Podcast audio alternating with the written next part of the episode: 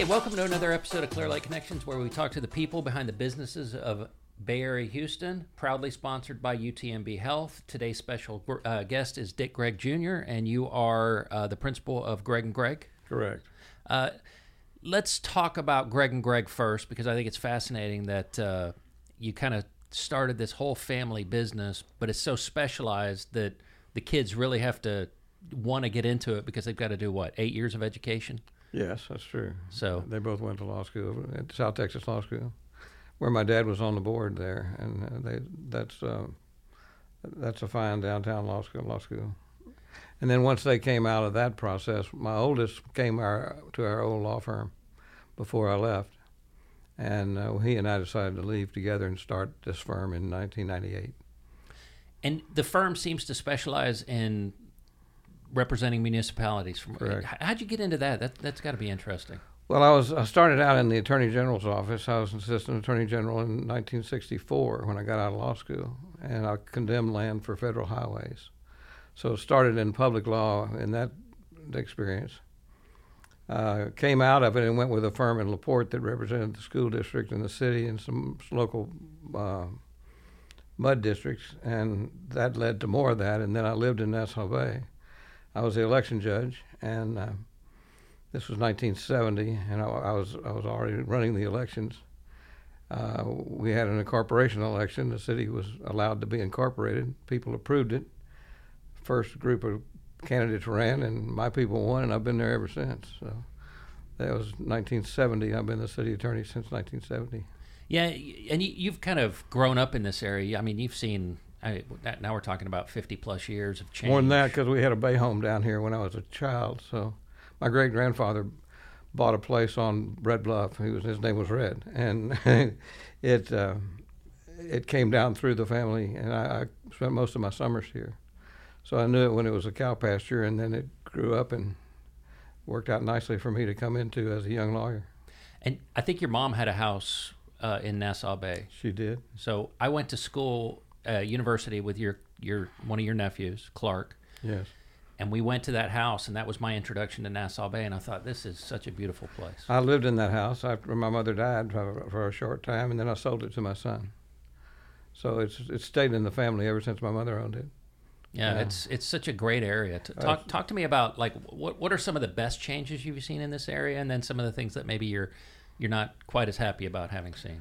Well, the the evolution of the various cities and the settlement of boundaries has calmed the political landscape, so there's no fights between cities anymore because there's no land to fight over. They they go up to each other pretty much, but. Uh, so now they just fight with each other, other internally. over other things. Yeah, in, internally. that's right. we have some interesting municipalities here. Well, I represent, or our firm represents uh, seven of them or more in different capacities because my son Dick is is a judge in several cities Dickinson, uh, uh, Kemah is a, he's a prosecutor.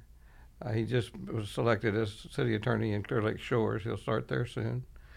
Uh, so he, if if we prosecute there, then he can't be the judge. If he's the judge, we can't be the prosecutor. So those things are balanced out depending on which city we're talking about. But there's about seven or eight cities involved and, in and, some capacity. And, and, talk to me about working with your kids. Uh, that must be special uh, in some way, but it probably has some challenges. It does. Um, I remember the first first day Dick came out into the office when we were in the new office, and he came around the desk. And it was unsettling to me because he wasn't over in the client chair. He was standing next to me. It's like, you're supposed to be over there. There's some things you have to get used to, but uh, it's been very rewarding. And you you learn each other's quirks and uh, special uh, value when when you have that opportunity to be with somebody every day in stress and in happiness. It's a yeah. good thing to do. Now, you, have been heavily involved in the community. You've been chairman of the chamber. I, I know you've been with BAHEP for a long time. Uh, you, you're into the arts.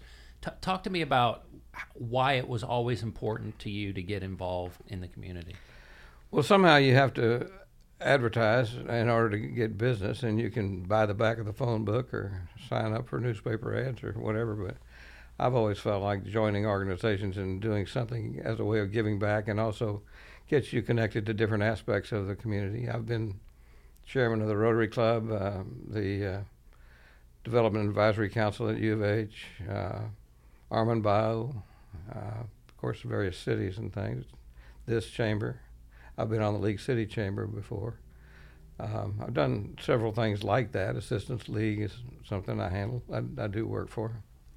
So all those things have been useful in terms of meeting people and finding how how uh, the community works because you, you learn it from the inside from the people who run it and that's really the most accurate way to find out about a city not what it looks like but what they what they do Yeah.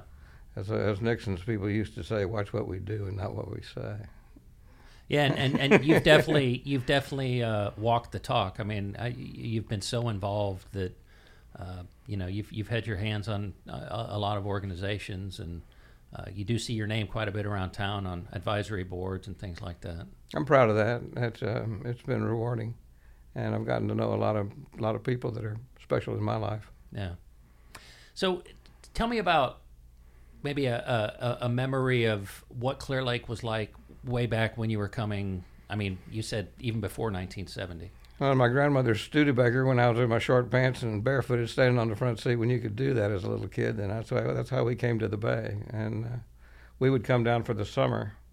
And I was the first grandchild of, of many different families. So, I, they in those days, different families owned it for in piecemeal. I'd wave one off and wave another one on. So I was, I was really here the whole summer, and uh, that was that was very, of course, very rural in those days a lot of cows, a lot of pasture, a lot of oil fields, and a lot of shrimpers, and not much else. It's it's hard for people to imagine, you know, now when you come through, just what it was back then. I mean, it, like you said, it was very rural.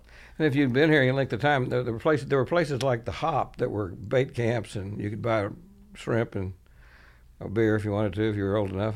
And same thing happened in Seabrook on what was called Curly's Corner, but it was out in the middle of that intersection. And if you've been here through the years, it's shrunk, shrunk, shrunk. Now it's gone because the road of 146 kept widening. But in the early days, that was an ice house with crab nets, and uh, you, you could get off the hot asphalt in your bare feet and onto the part that had the melted ice and make, made your feet feel good. So, it, and you know, people come now. I guess you were here before Johnson Space Center. Yeah, it was. Talk to me about what that was like because that's that in and of itself. It kind of exploded and it created all these neighborhoods and Well, my dad was general counsel of the Friendswood Development Company, which and that was their that was their political their their uh, real estate arm uh, from Exxon. He was involved in negotiation with Rice for the Lunar Science Institute and for uh, acquisition of land for and getting NASA here. So that's one of the things. I they, in order to have Bayport be successful for Exxon, they wanted something else. They got they got LBJ to approve uh, coming here with with NASA that developed near Clear Lake City, which was and Clear Lake Forest, and all the different developments that they had. So it was partly economic and partly uh, um, land development. But th- those were those were the early days of how it worked. You had a single type of home in Clear Lake City. A guy named Del Webb was the builder, and you could have one of six or seven standard homes, but that was it that market didn't work, and only a company like Exxon had enough money to say, "Okay, Del, that's the end of this. You're gone." And that's when they created Friendswood Development Company. is that the same Del Webb that does uh, the Sun Cities? yes, Oh wow, but it didn't work here. Yeah. And so they they realized that it wasn't going to work.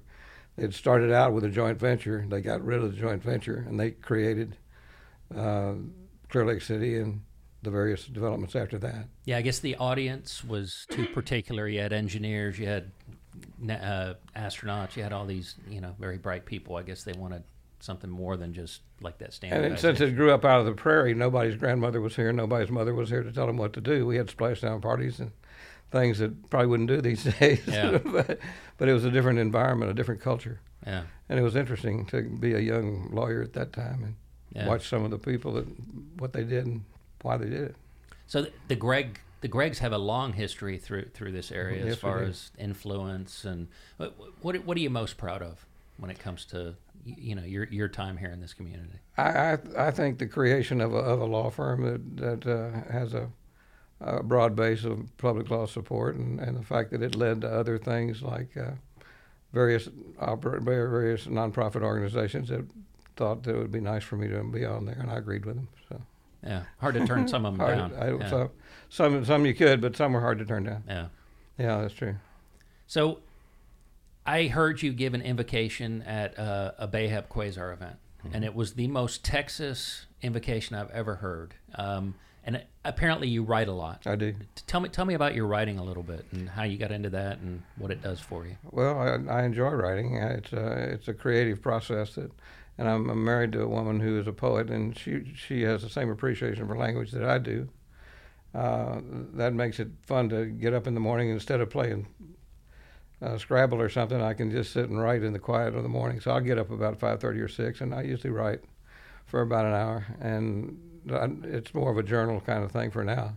But I've done different things for different years, and and. Uh, trying to put something together, but haven't done it yet. But that's the plan. Possibly publishing. Maybe, Nice. maybe so. Yeah. I, I think you've probably got a, uh, like we talked about, you've got enough stories probably to fill a nice book for this area. Well, there were some other some publications that were here in the early days that I used to write for. In fact, I wrote for Rick Clapp's original publications. I had a column in there for a while, and uh, then there was a one called. Uh, well, not small change, but what was that? What was the name? it? It was a small. It was a a, small neighborhood publication, and a group called Edgar. I've, I've done different things, but I like to write, and Yeah. it's nice to have a deadline and maybe six hundred words, eight hundred words quota, and try to try to meet the timetable on it. I, I'm, I'm not doing that right now, but It's a good exercise to keep you sharp, It is. and that's kind of the key to longevity. It is. I agree with that. Yeah. It beats not knowing what day of the week it is. yeah. Guilty sometimes. Uh, usually when I'm on vacation. Yeah. So, Dick, it's been it's been a tremendous pleasure. Um, Thank you. My pleasure, I, too. I look forward to that book one day because I, I think you know just the, the the breadth of knowledge that you have on how this area has developed into the area it is. It's, it's fascinating. Thank you. Appreciate it. I enjoyed this. Thanks a lot.